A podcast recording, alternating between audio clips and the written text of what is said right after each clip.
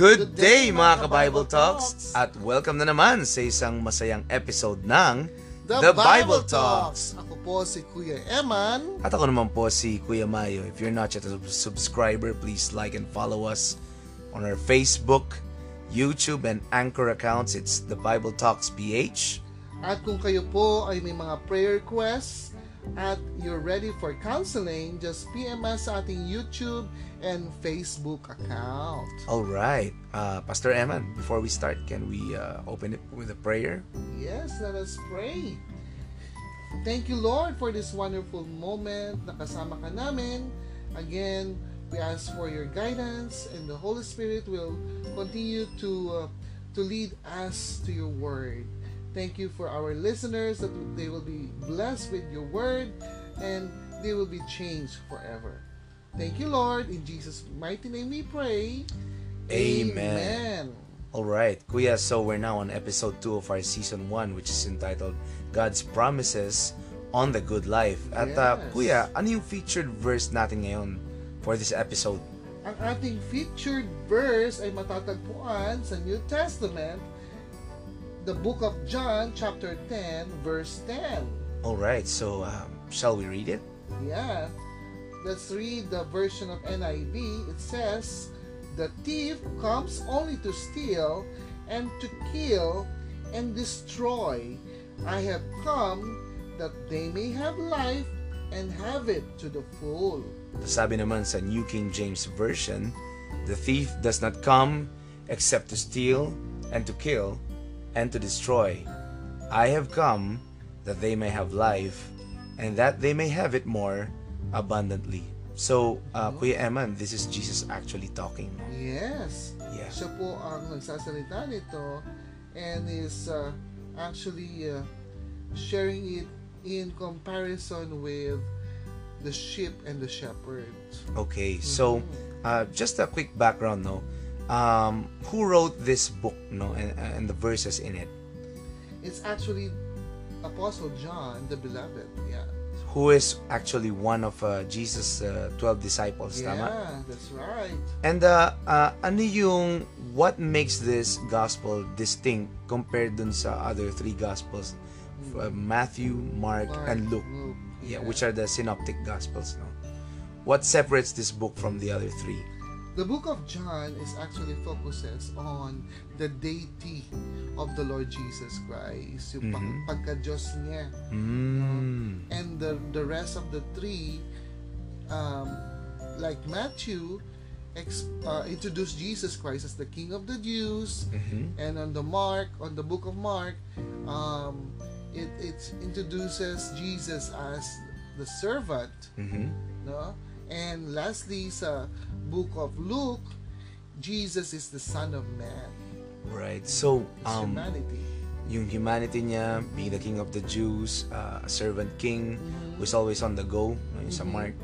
But itong si John, it talks about Jesus as being actually the perfect representation of God. exactly yeah And dito sa John 10, it actually uh, talks about yung discourse ni Christ about him being the good shepherd. Tama kuya? exactly Yeah. And uh, para maintindihan natin ang verse na ito, Mhm. kailangan pumunta tayo sa konsepto ng Middle Eastern shepherds. Yeah, because uh, most of the time when we think of shepherds, parang ano lagi it's like as if it's an ideal idyllic uh, Mm. workplace, Mhm. parang dream job. Pag dinidepict siya sa movies or sa cartoons, no? Parang ang saya-saya nila. Yeah. It's so perfect. Pero um let's get back dun sa historical and cultural background ng mga Jews at the time. Ano ba ang totoong buhay ng mga Pastol. sh- shepherd, yeah, mga Oo. pastol? Yeah, definitely their jobs is really dirty and dangerous one. Mhm. And uh, many many of the shepherds had to fight off lions and other wild animals just to protect the flocks. Wow, so it's actually not an easy job. It's exactly. Mhm. Yeah. At uh, they they are willing to to put their life uh, no online for their flocks kaya like just like Jesus he is willing and he did that sac- sacrifice on the cross. for his sheep. Yeah, tayo, his sheep. Yeah. And uh, uh, if you look at it dun sa historical background ng pagiging tu- mm, shepherd sa mga tupa, no? Uh, it's really not just uh, watching over them or protecting them. It's actually leading them to places where they will find true life. Yun. Yan. Yan ang tinatawag na green pasture. Yeah. Kaya sinasabi na, I want to have a uh, a greener pasture But life. but sa modern thinking, when we think of green pastures, ito yung parang lush greens na puro vegetation, na parang lahat green na green. But if you'll actually listen to the Bible scholars and if you'll do your own research, you'll see na yung term na green pastures, it's actually a place somewhere in the Middle East na na it's not actually very lush. Exactly. It's, uh, it's these are actually parang mga spots in the wilderness Yes. that are very dry, pero as the shepherd leads Mhm. his or or her sheep papunta doon, makikita mo there are tiny little spots of greenery wherein the flock can actually eat from these green pastures Mhm. within the wilderness. Yes, that is why they have to listen and uh, obey what the shepherd is leading them. Yeah. Oo. So actually, kuya, yung thoughts natin about green pastures now versus yung Middle Eastern thoughts of green pastures noon, magkaiba sila. Exactly. Okay. Alright. At uh, kuya, maliban pa doon, ano pa ba yung ginagawa ng isang shepherd sa kanyang mga sheep? Definitely, sabi nga ng mga Bible scholars natin, at night, he put uh, uh, he would put the flock in a makeshift pen that had only one way in and out. Mhm. So, iisa lang talaga ang gate. At yung mga potential na magnanakaw, hindi sila basta-basta makakapunta o makakapasok. So what you're trying to say is, kuya, na the this shepherd is actually taking care of the sheep and the entire flock inside a pen Yes. na may exactly. mga bakod at may isang gate lang. Yes, that's right. At yung gate na yon, doon nagstay ang ah, shepherd. Doon siya nagbabantay hanggang sa makatulog na nga just to protect the sheep. So hindi talaga pala madali yung trabaho ng isang shepherd, no? Because uh, para siyang gu- uh, gwardya. Exactly. Oo, binabantayan talaga. Okay. So, um, now, let's move, move forward. Ano yung sinasabi ni Lord dito na thief? Bakit parang may thief muna bago siya na magbibigay ng magandang buhay? Well, there is a good shepherd and a bad shepherd. And that bad one is the thief. Mm. And that thief is someone who kill, steal, and destroy the sheep. Wala siyang intensyon talaga na mabuti sa mga tupa. Mhm. So kaya yun ang uh, pinoprotektahan ng uh, shepherd no na hindi uh, manakaw o mapatay o ma- uh, ma- masira ang kanyang mga sheep, mga sheep or flocks. Was was the, was Jesus actually referring to the devil when he said uh, when was- when he was mentioning about the thief? You're right. Yeah. He's referring to the devil as a thief. And uh, you, you could also say na you know this thief is using a lot of uh, people or things papalayo sa atin kay Lord. Tama. Yeah, Mhm. exactly, no? Sila yung talaga magpapalayo sa atin sa Panginoon. So whatever form na gagamitin nila, their goal is to kill, to steal, and to destroy. So, um, sabi din doon sa John 10, doon sa context na these thieves or yung thief, sila yung mga ah, hindi dumadaan doon sa gate. Exactly, hindi sila dumadaan sa gate, it's on the fence. And these fences are high. Mhm. Kaya talagang mag-e-effort sila to do that, To get in, to get in. to destroy the sheep. Yes. Pero meron ka ding minimension na um, one characteristic of yung relationship ng shepherd at ng sheep is that the sheep knows the voice, The voice. of their shepherd. Yes, Yeah, yes. exactly. Totoo yun. At they will never move unless there is a call. There is a uh, command from the shepherd. So they actually recognize the voice of their shepherd. You're right. So they don't they won't just easily follow any kind of voice. Yes. Yes. Oo. Unless it is the shepherd who is calling them to come. Yes, exactly. And is the Lord Jesus saying, uh, if you know my voice, Mm, you will actually follow me. yes. And where can we find His voice? Definitely the, the word of God Mhm. is the voice of God. It's the only voice. Yes. Yeah. Definitely. If we listen to the to the word of God, if we obey them, Mm. definitely we are his flocks. Ganda. Yun yun. And we're not following any other word, no? Mm, Nice. So, kuya, uh, in conclusion, ano ba talaga yung sinasabi ni Jesus doon sa John 10.10? All right. No, sabi niya doon, He came that they may have life and have it more abundantly or in full. Mhm. When say full life, is not actually referring to material things. Because Mm. material things, these are temporary. Mm. What Jesus is investing is eternal inheritance. Yes. Kasi, Because He's gonna offer His life. Mhm. His life for the rest of His flocks. Mhm. and his life will be tantamount to uh, for the salvation of the sheep. Wow, that's amazing. Because sa modern thinking, when we think about abundance, it really talks about a lot of material wealth, a lot of cars, a lot of buildings, a lot of uh, real property, real estate, land. Uh, so I sometimes the church we use this verse no to, to claim these things in our mind to to achieve these things. Whereas Jesus was saying no no I'm not actually talking about that. That's not the full life.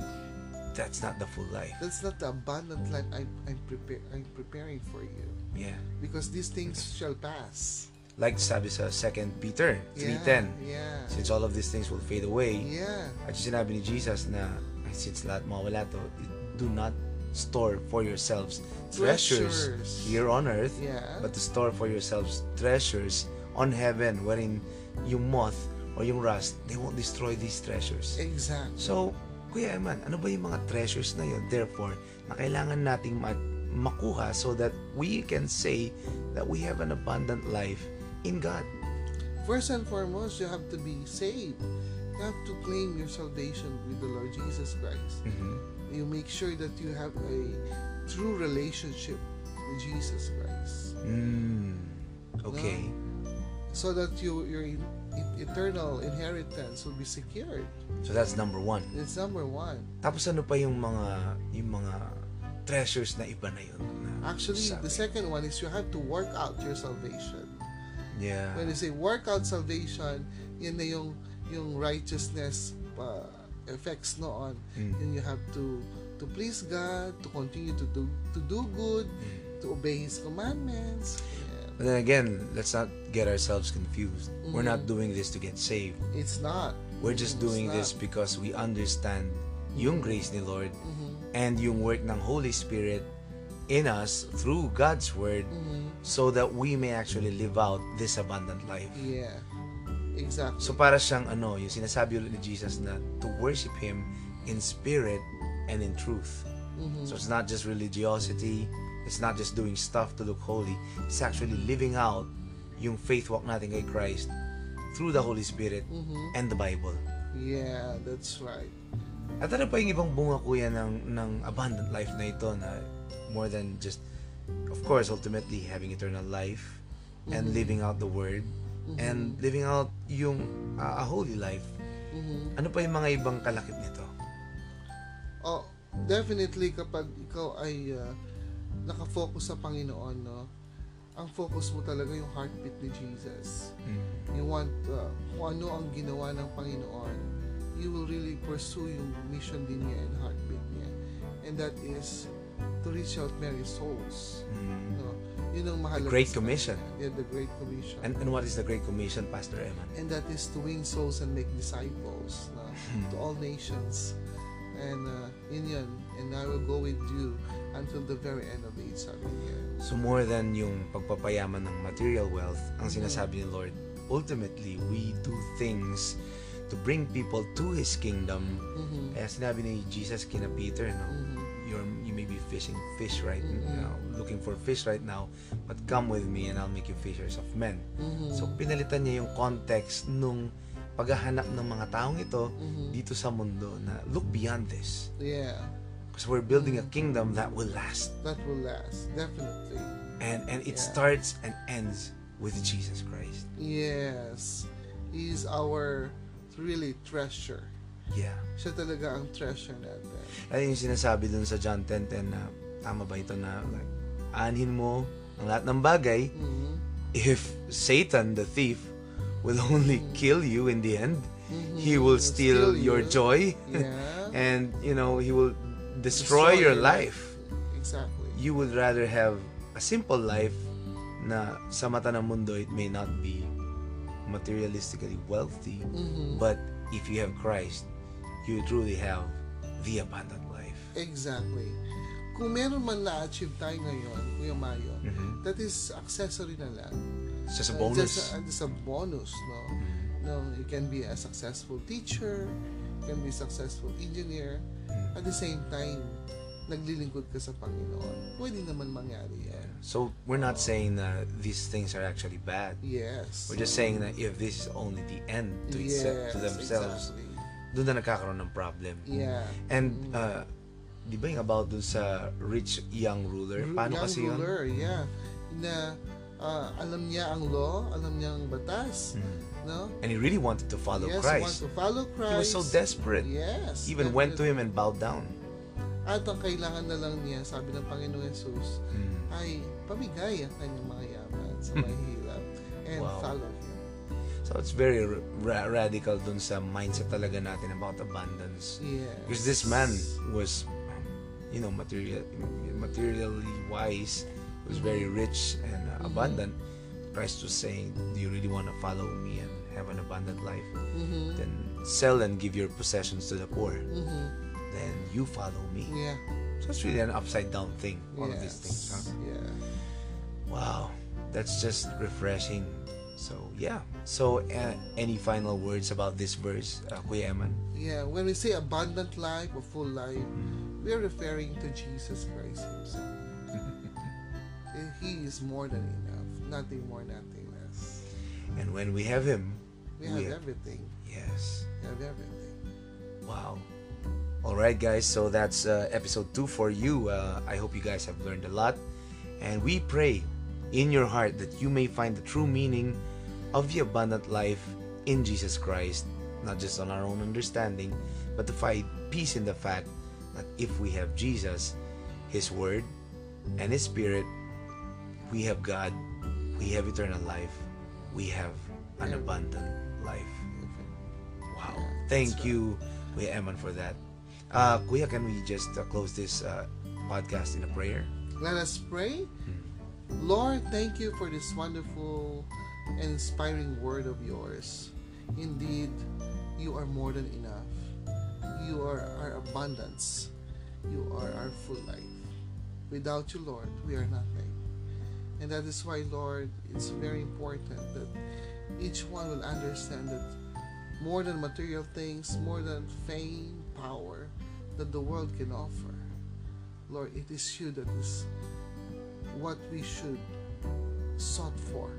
Thank you, Lord, that our listeners will continue to seek you, and surely, Lord, they're gonna find you. Thank you for blessing this uh, podcast, O Lord. In Jesus' mighty name we pray. Amen. Hanggang sa muli mga ka-Bible Talks, And see you again sa isa na namang masayang episode ng The Bible Talks. Bye-bye! Bye!